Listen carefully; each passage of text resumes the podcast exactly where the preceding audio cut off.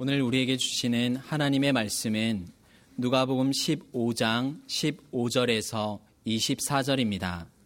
가서 그 나라 백성 중 한 사람에게 붙여 사니 그가 그를 들로 보내어 돼지를 치게 하였는데 그가 돼지 먹는 쥐엄 열매로 배를 채우고자 하되 주는 자가 없는지라 이에 스스로 돌이켜 이르되 내 아버지에게는 양식이 풍족한 품꾼이 얼마나 많은가 나는 여기서 줄여 죽는구나.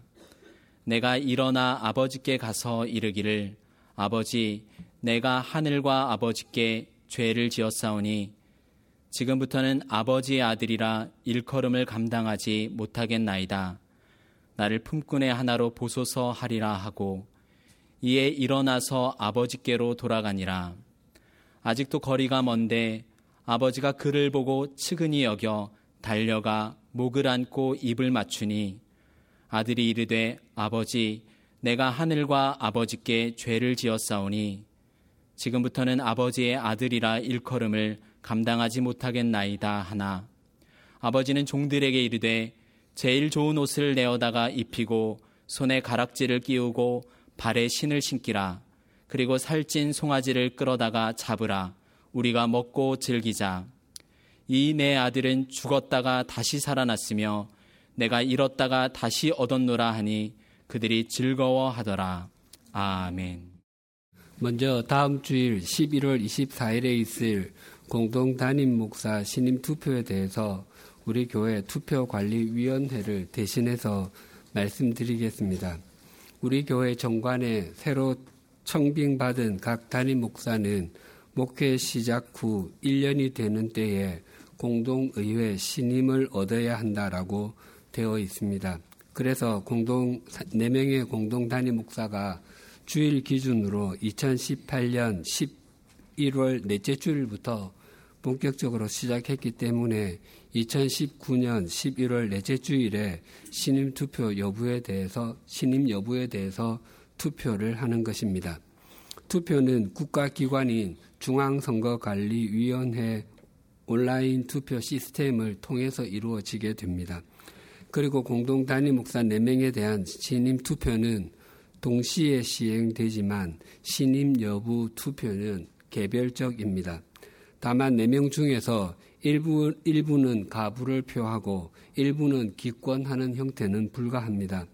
투표에 임한다는 것은 모두에게 가부를 표시하겠다는 의사 표현으로 본다는 중앙선거관리위원회의 자문에 따른 것입니다. 투표는 스마트폰이나 컴퓨터를 통한 온라인으로 하실 수도 있고 홍보관 1층에 마련된 투표소에서 직접 하실 수도 있습니다. 투표가 성립되기 위해서는 선거인 명부에 등록된 인원 중 5분의 1 이상이 투표해야 하며 미달 시에 재투표합니다. 신임 여부는 투표자의 3분의 2 이상 찬성으로 이루어지며 미달하여 신임을 얻지 못한 각 단임 목사는 정관에 따라 즉시 사임합니다. 신임된 공동 단임 목사는 다시 신임 투표를 하지 않습니다.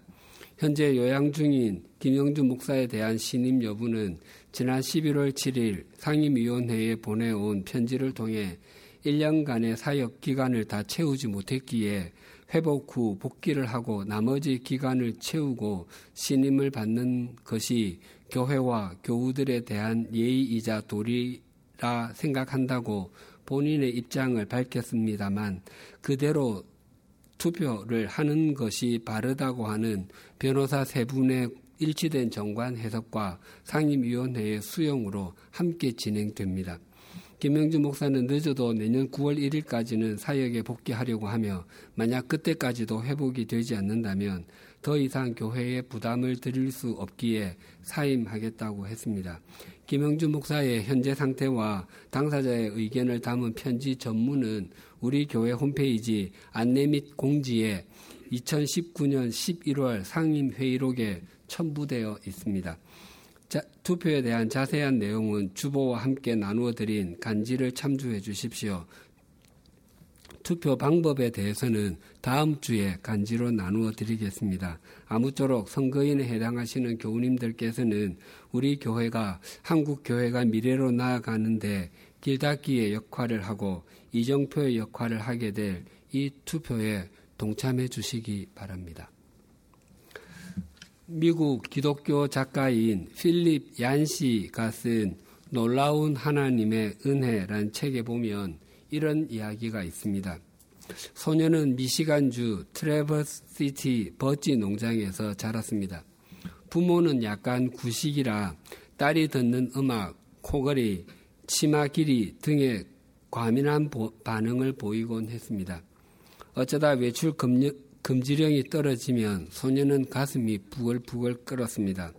어느 날 소녀는 아버지와 말다툼 후에 그동안 생각으로만 수없이 연습했던 가출을 감행했습니다.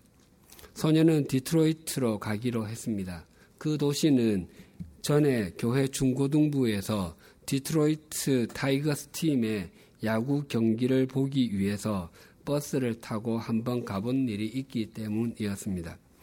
트레버스 신문마다 디트로이트 시내의 갱단, 마약, 폭력 등의 기사가 무서울 정도로 자세히 보도되고 있던 터라 부모는 부모가 부모는 소녀는 부모가 그런 곳까지는 자기를 찾아 나서지 못하리라고 생각했기 때문이기도 했습니다. 가출 후 이틀째 되는 날에 소녀는 지금까지 본 것 중 가장 큰 차를 타고 다니는 한 남자를 만나게 되었습니다. 남자는 차도 태워주고 점심도 사주고 머물 곳도 마련해 주었습니다. 소녀는 남자가 준 알약, 알약을 먹고 생전에 몰랐던 기분에 빠져들었습니다. 소녀는 역시 내가 옳았어.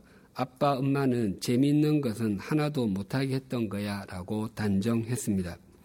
그렇게 한 달, 두 달, 1년이 별탈 없이 흘러갔습니다. 큰 차를 모는 남자, 소녀에게는 사장님으로 통하는 그 남자는 소녀에게 남자들이 좋아하는 일을 몇 가지 가르쳐 주었습니다. 소녀는 아직 미성년자였기 때문에 남자들이 내는 돈에서 웃돈이 더 붙었습니다. 소녀는 가끔 식구들이 생각날 때도 있었지만 지금은 거기서 자랐다는 것이 전혀 믿어지지 않을 정도로 가족들의 삶이 답답하고 촌스럽게 여겨졌습니다. 어느 날 소녀는 우유, 우유팩 뒷면에 사람을 찾습니다. 라는 문구와 함께 자기 사진이 실린 것을 보고 놀랐습니다. 하지만 이제는 머리도 금발이고 짙은 화장에 여기저기 구멍도 뚫고 보석까지 달고 있는 여자를 그 아이로 볼 사람은 아무도 없으리라고 생각했습니다. 게다가 함께 있는 친구들도 대부분 가출한 아이들이기 때문에 서로 밀고 하는 일도 없었습니다. 1년이 지나면서 소녀의, 소녀의 얼굴에 병색이 돌기 시작하자 사장은 돌변했습니다. 결국 소녀는 한 푼도 없이 길거리로 나앉게 되었습니다. 여전히 하룻밤에 두세 건씩 일을 건지기는 했지만 번 돈으로 마약을 사면 끝이었습니다. 겨울이 오자 소녀는 대형 백화점 밖 새창살에 기대어 잠을 잤습니다. 기침은 점점 더 심해졌고 배도 몹시 고팠습니다. 소녀는 바닥에 웅크리고 있다가 불현듯 벚꽃이 만발한 5월의 고향 생각이 났습니다. 소녀는 뛰어놀며 사냥개가 테니스 공을 물기 위해서 숲을 달리는 장면이 떠올랐습니다. 하나님, 어쩌다가 제가 집을 나왔을까요? 소녀는 혼잣말로 중얼거렸지만 가슴이 미어지는 것 같았습니다. 우리 집 개도 나보다는 잘 먹는데 라고 생각하며 흐느껴 울었습니다. 그리고 견딜 수 없을 정도로 집으로 돌아가고 싶다는 생각을 했습니다. 소녀는 용기를 내어서 집으로 전화를 걸었지만 계속 응답기가 울렸습니다. 처음 두 번은 그냥 끊었지만 세 번째에 메시지를 남겼습니다. 아빠, 엄마, 저예요. 집으로 갈지도 모르겠어요. 집 방향으로 버스를 타요. 그쪽에 가면 자정쯤 될 거예요. 아빠, 엄마가 없으면 그냥 버스에 앉아 캐나다까지 가게 되겠죠. 버스로 디트로이트에서 트레버시티까지는 7시간 정도가 소요되었습니다. 그 사이 소녀는 여러 가지 생각을 했습니다. 만약 아빠, 엄마가 출타 중이어서 메시지를 듣지 못한다면 하루 이틀을 기다린 후 다시 전화를 해야 하지 않을까? 혹시 설사 집에 계신다 하더라도 딸 하나 오래전에 죽은 셈 치고 단념하고 계실지도 몰라 와 같은 생각을 했습니다. 그런 중에도 아버지에게 할 말을 준비하느라 소녀의 머릿속은 어지럽기만 했습니다. 아빠, 죄송해요. 아빠 잘못이 아니에요. 제 잘못이에요. 용서해 주세요. 이 말을 목이 잠길 정도로 수없이 연습했습니다. 마침내 버스가 터미널 안으로 들어서자 운전기사는 안내 방송을 했습니다. 정차 시간은 15분입니다. 소녀는 손거울을, 손거울로 얼굴을 살피고 머리를 매만진 뒤 윗니와 아랫니로 입술에 있던 립스틱 자국을 지웠습니다. 부모님이 자기를 알아볼까도 잠시 생각했습니다. 물론 나와 계시는 경우에 말입니다. 소녀가 터미널로 들어서자 상상하지 못했던 일이 벌어져 있었습니다. 거기에는 부모와 형제, 자매는 물론 삼촌들, 사촌들, 할머니, 증조 할머니, 이모 할머니까지 40여 명이나 되는 일가 친척들이 모두 다 나와 있었습니다. 저마다 우스꽝스러운 파티 모자를 쓰고 요란한 악기를 불고 있었습니다. 터미널 벽은 온통 환영이라는 현수막으로 뒤덮여 있었습니다. 환영 인파 속에서 아버지가 다가오자 소녀는 눈물이 아른거리는 눈으로 아버지에게 외워둔 말을 시작했습니다. 아빠, 죄송해요. 그 순간 아버지가 말을 가로막았습니다. 쉿, 이러고 있을 때가 아니야. 용서를 빌고 있을 시간이 없어. 파티에 늦을라. 집에 파티가 준비되어 있거든. 오늘 본문은 집으로 돌아가는 가출 소녀와 같이 집으로 돌아가는 한 젊은이 둘째 아들에 대해서 소개하고 있습니다. 둘째는 아버지에게 할 수 없는 요구를 당당하게 했습니다. 유산 중 자신의 몫을 요구, 미리 요구했습니다. 그리고는 자신 있게 가출을 감행해서 그렇게 가고 싶었던 먼 나라, 물리적으로, 물리적인 거리뿐만 아니라 아버지와의 심리적으로 먼 거리의 나라로 날아갔습니다. 세월이 지난 후 가지고 있던 모든 것이 사라지고 말았습니다. 그리고 그 나라에 크게 흉년까지 들었습니다. 그때가 되자 둘째는 비로소 깨닫게 되었습니다. 자신이 가지고 있는 것이 자신을 결코 지켜주지 못한 사실을 지켜주지 못한다는 사실을 절실히 깨달았습니다. 그래서 이제는 사람에게 매달리기 시작했습니다. 15절입니다. 가서 그 나라 백성 중 한 사람에게 붙여 사니 그가 그를 들로 보내어 돼지를 치게 하였는데 이 둘째는 그 나라 사람 중 한 명에게 붙여 살았다라고 합니다. 이것은 단지 그 사람에게 고용되어 일했다는 정도의 의미만이 아닙니다. 붙여 살다의 형태가 수동태이고 문자적인 의미는 악교로 붙이다입니다. 그러니까 둘째는 그 사람에게 도움을 받지 않으면 도저히 살 수, 살 수 없는 지경에 이르게 되었던 것입니다. 제발 입에 풀칠만 하게 해 주십시오. 주인님이 아니면 저는 죽습니다. 무슨 일이든 시키는 대로 하겠습니다. 제발 저를 쫓아내지만 말아 주십시오라고 같은 말로 사정했던 것이었습니다. 그러나 둘째는 다른 사람들도 자신을 지켜주지 못한다는 사실을 절감해야 했습니다. 16절입니다. 그가 돼지 먹는 쥐업 열매로 배를 채우고자 하되 주는 자가 없는지라. 주염 열매는 현재 이스라엘에서 카롭이라고 불리는 나무에 열리는 꼬투리입니다. 이 열매의 씨앗이 고대의 저울추로 사용되었기 때문에 다이아몬드의 무게 단위인 캐럿이 여기에서 나왔다고 합니다. 이 열매는 주로 돼지, 소, 말 등의 사료로 쓰였습니다. 사람들은 잘 먹진 않았지만 헐값에 팔려 몹시 가난한 사람들은 음식으로 먹거나 극심한 흉년에 구황식물로 먹기도 했습니다. 그리고 쥐엄 열매와 메뚜기의 히브리어 발음이 비슷하, 비슷하여서 메뚜기 나무라고 불리기도 하고 세례자 요한이 빈 들에 살면서 먹었던 것이 메뚜기가 아니라 이 나무 열매였다고도 하여 세례자 요한의 빵이라고도 불립니다.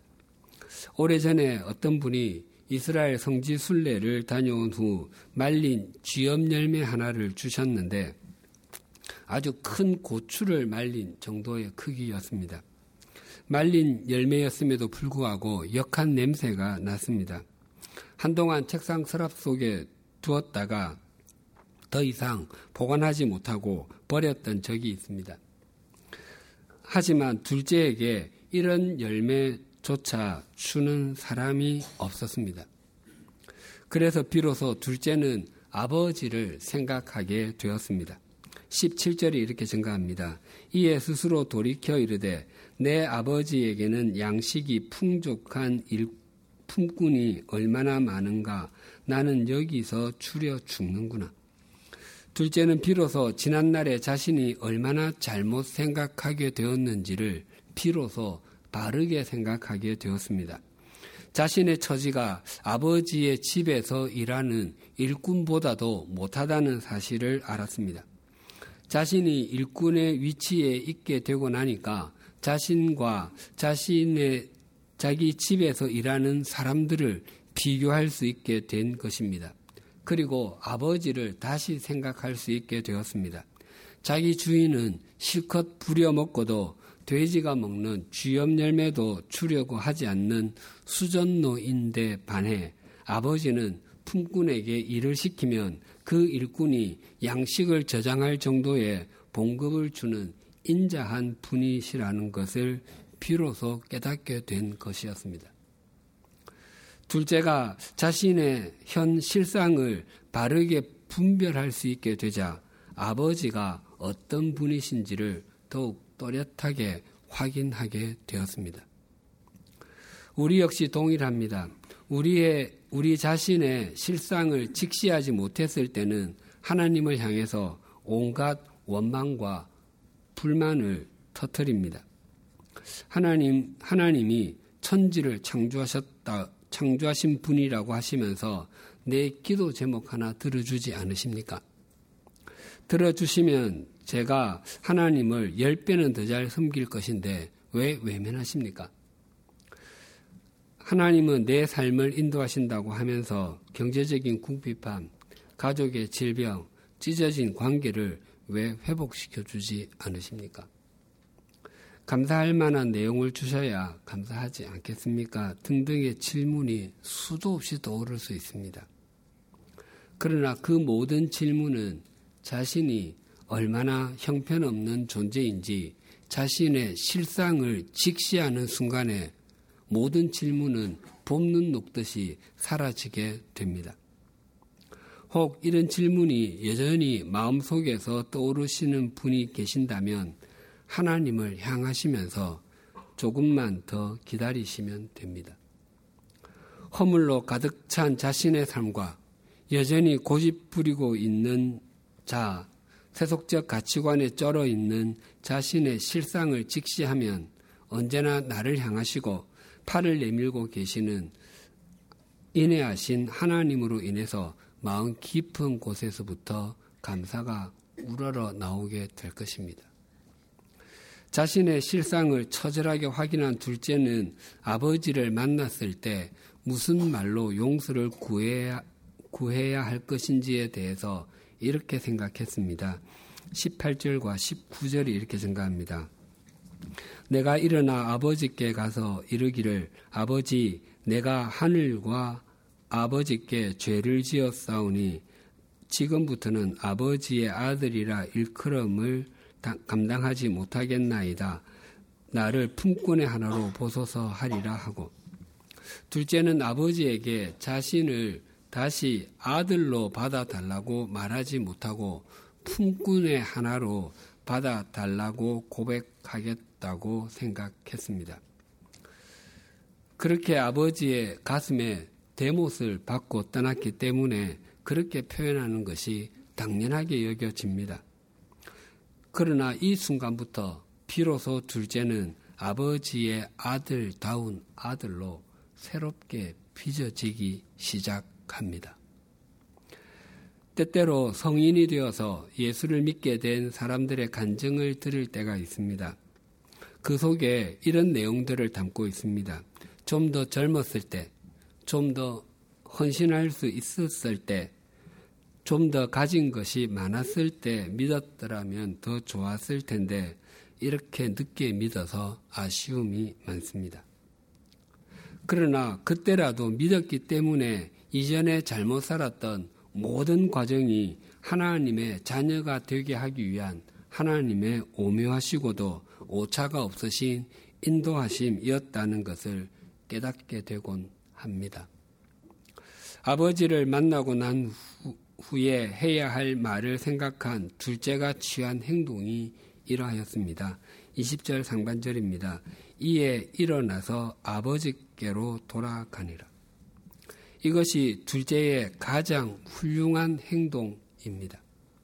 신앙의 핵심은 언제나 아버지께로, 하나님 아버지께로 돌아가는 것입니다. 특별히 둘째는 일어나서 아버지께로 돌아갔습니다. 일어나다라는 동사 아나스테미는 일어나다는 뜻도 있지만 신약 성경에서 주로 부활하다라는 단어로 사용되는 말입니다. 그래서 둘째가 아버지께로 돌아가기 위해서 일으켜 세운 것은 단지 그의 몸만이 아니었습니다. 그의 심령이 깨어나 일어난 것입니다. 성령 하나님께서 깊은 잠이 들어 죽은 것과 방불했던 그의 심령을 흔들어 깨우시고 일으켜 주신 것입니다. 우리에게 하나님을 향하는 마음과 하나님을 좀 더 바르고 제대로 섬기고 싶은 소망이 있다면 그것 역시 성령 하나님께서 우리의 심령을 흔들어 깨워주신 결과입니다. 눈에 보이는 대로 행하고 세속적인 가치관이 판을 치던 사사시대에 유다 베들레헴에 큰 흉년이 들었습니다. 그래서 엘리멜렉과 나오미 두 아들 말론과 기료는 잠시 머물다 돌아올 계획으로 모압으로 이민을 떠났습니다. 그러나 그 이민은 장기 거주가 되었고 10년의 세월이 화살처럼 지나갔습니다. 그 세월 동안 남편 엘리멜렉이 죽고 결혼한 두 아들 말론과 기련도 죽었습니다. 말론의 뜻이 병약하다인 것으로 보아 그는 병으로 죽은 병으로 세상을 떠난 것으로 보이고 기련의 뜻이 상실하다인 것으로 보아 그는 갑자기 없어진 즉 사고로 세상을 떠난 듯이 보입니다. 이미 10년 만에 남은 것은 여인 셋밖에 없었습니다. 그때 나오미가 자기 고향 소식을 듣게 되었습니다. 룻기 1장 6절이 이러합니다. 그 여인이 모압 지방에서 여호와께서 자기 백성을 돌보시사 그들에게 양식을 주셨다 함을 듣고 이에 두 며느리와 함께 일어나 모압 지방에서 돌아오려 하여 그 소식은 하나님께서 자기 백성들을 도, 돌아보아 주셔서 양식을 주셨다는 것이었습니다. 나오미는 이방 땅에서 아무것도 남지 않은 자신의 실상을 발견한 순간 하나님이 어떤 분이신지를 비로소 깨닫게 된 것입니다. 그래서 나오미는 두 며느리와 함께 일어나서 베들레헴으로 향했습니다. 일어나다라는 히브리어 단어가 쿰입니다. 예수님께서 회당장 야이로의 죽은 딸을 살리실 때 그의 손을 잡고 하신 말씀이 탈리타 쿰입니다. 소녀야 일어나라 이었습니다. 나오미가 이렇게 세웠던 것 역시 그의 몸만이 아니었습니다. 그의 심령이 깨어 일어난 것입니다. 하나님께서는 모압에서 영적으로 깊은 잠이 들어 죽은 것과 방불했던 그의 심령을 흔들어 깨워 주시고 일어나게 해 주신 것입니다. 그래서 둘째 아들도 나오미도 아버지께로 하나님께로 돌아갈 수 있었습니다. 호세아 선지자는 죄를 범한 이스라엘 백성들을 향해서 이렇게 목이 터져라고 하나님의 말씀을 전했습니다. 호세아 6장 1절 2절이 이러합니다. 오라 우리가 여호와께로 돌아가자 여호와께서 우리를 찢으셨으나 도로 낫게 하실 것이요 우리를 치셨으나 싸매어 주실 것임이라 여호와께서 이틀 후에 우리를 살리시며 셋째 날에 우리를 일으키시리니 우리가 그의 앞에서 살리라 당시 이스라엘 백성들은 우상 숭배로 인해서 영적으로 거의 내춘부와 같은 삶을 살고 있었습니다. 그러나 호세아 선지자는 하나님께로 돌아가자고 절규하며 외쳤습니다. 그가 그렇게 할 수 있었던 이유는 하나님을 외면하고 세속적 가치관을 따라 살다가 삶이 만신창이가 되고 갈기갈기 찍힌 상태에 있을지라도 하나님께로 돌아가기만 하면 하나님께서는 조각난 인생을 가지고도 훌륭한 모자이크 작품을 만드실 수 있는 분이심을 굳게 믿었기 때문입니다. 하나님이 그러하신 분이십니다. 언제나 우리가 하나님께 돌아가기만 하면 부러질 대로 부러지고 망가질 대로 망가진 우리의 인생이라 할지라도 우리 그러한 우리를 본래의 모습으로 고쳐주시고 회복시켜 주시는 분이십니다. 왜냐하면 그분이 바로 우리를 창조하신 하나님이시고 그분이 바로 우리 아버지가 되시는 분이시기 때문입니다. 1838년에 태어난 미국의 복음성가 작곡가 중에 윌리엄 제임스 커크 패트릭이라는 분이 있습니다. 이분은 이분은 두 살 때 아일랜드에서 펜실베니아주 던카논으로 이민을 왔습니다. 커크 패트릭은 교사이자 음악가였던 아버지의 영향으로 어릴 때부터 음악을 전문적으로 배웠습니다. 그래서 플루트, 바이올린, 첼로, 오르간 등 여러 종류의 관현, 관현악기를 다룰 수 있을 만큼 음악적인 재능이 뛰어났습니다. 또한 목공 일도 배웠습니다. 그래서 이분은 40세가 될 때까지 가구점을 운영하면서 여가를 이용해서 음악 활동을 하다가 부인의 죽음을 계기로 음악에 전념했습니다. 교회에서 지휘자로 음악 감독으로 활동하면서 평생 100권의 성가집을 출판했습니다. 이분은 83세의 일기로 세상을 떠나셨는데 재혼한 부인에게 머리에 곡조가 맴돌고, 맴돌고 있는데 그것을 다 쓴 후에 잠자리로 가겠다고 했는데 그는 책상에 앉아서 성가를 작곡하다가 펜을 쥔 채로 세상을 떠나셨습니다. 이분이 작곡한 것 중에서 우리 찬송가에 14곡이나 있습니다.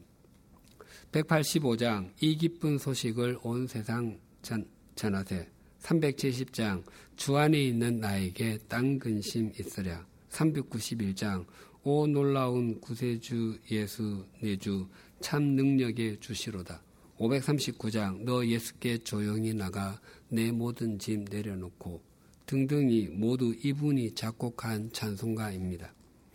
우리 찬송가에 있는 이분의 노래 14곡 중에 유일하게 한 곡은 이분이 작사와 작곡을 함께 했습니다. 그것이 273장 나 주를 멀리 떠났다입니다. 원 제목이 Coming Home입니다. 당시 자주 열렸던 야외 부흥 집회에서 커크 패트릭은 음악 감독으로 섬기곤 했습니다. 이 찬송은 1892년 펜실베니아 로우린스빌 에서 있었던 캠프 집회에서 만들어졌습니다. 그 집회에서 한 청년이 매일 밤 우렁차고 윤기가 흐르는 목소리로 찬양을 했습니다. 그의 목소리에 많은 사람들이 감동했지만 그는 그리스도인이 아니었습니다.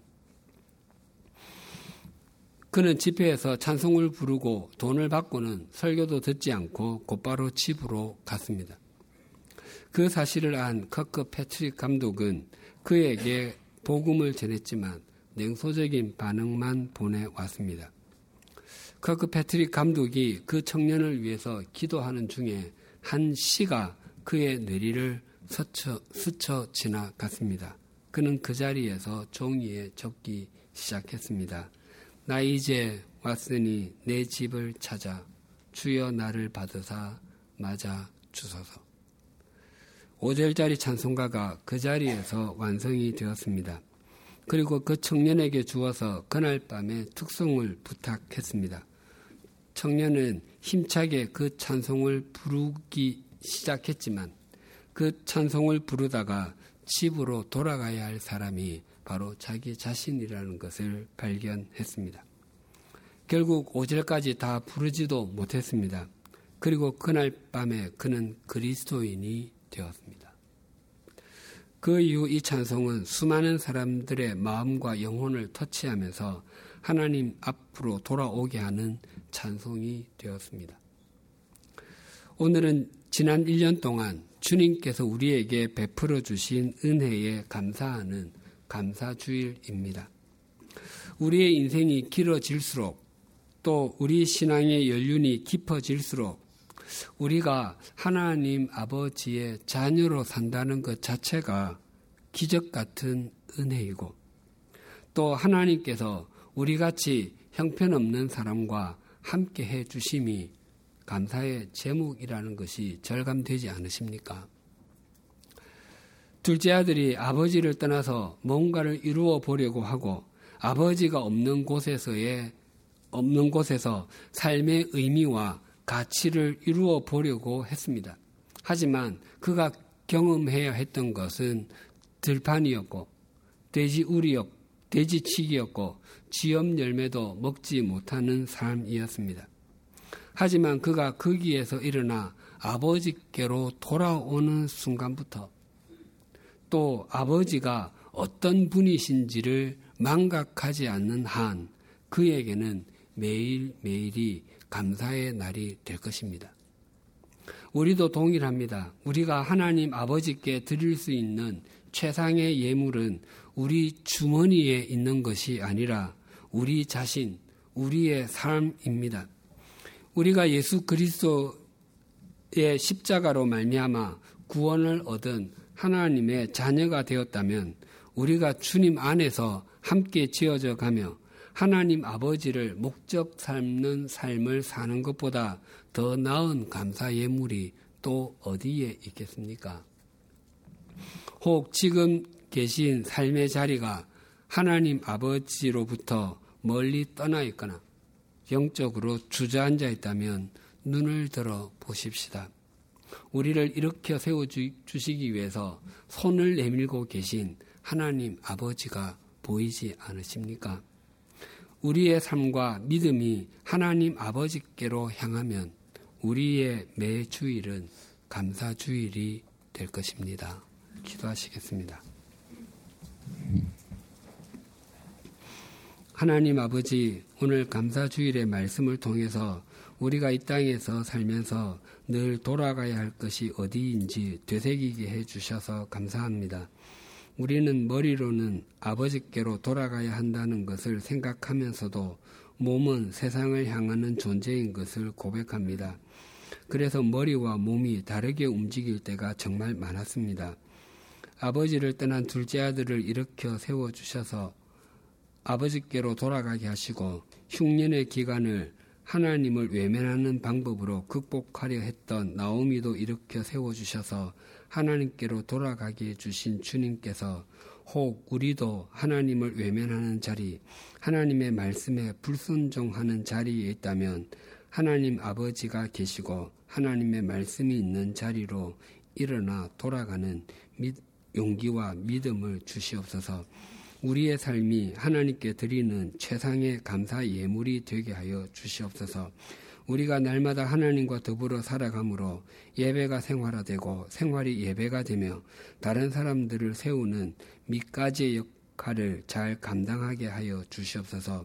또한 우리 100주년 기념 교회가 소명지로 받은 양화진 외국인 선교사 묘원과 한국 기독교 순교자 기념관을 제대로 그리고 바르게 가꾸어 감으로 한국 기독교 200주년을 향한, 향해 한 걸음씩 한 걸음씩 걸어가게 하여 주시옵소서. 우리 교회가 걸어가는 길이 한국 교회를 위한 이정표가 되게 하여 주시옵소서. 그리하여 우리가 매주 맞는 주일이 항상 감사 주일이 되게 하여 주시옵소서. 예수님의 이름으로 기도드립니다. 아멘.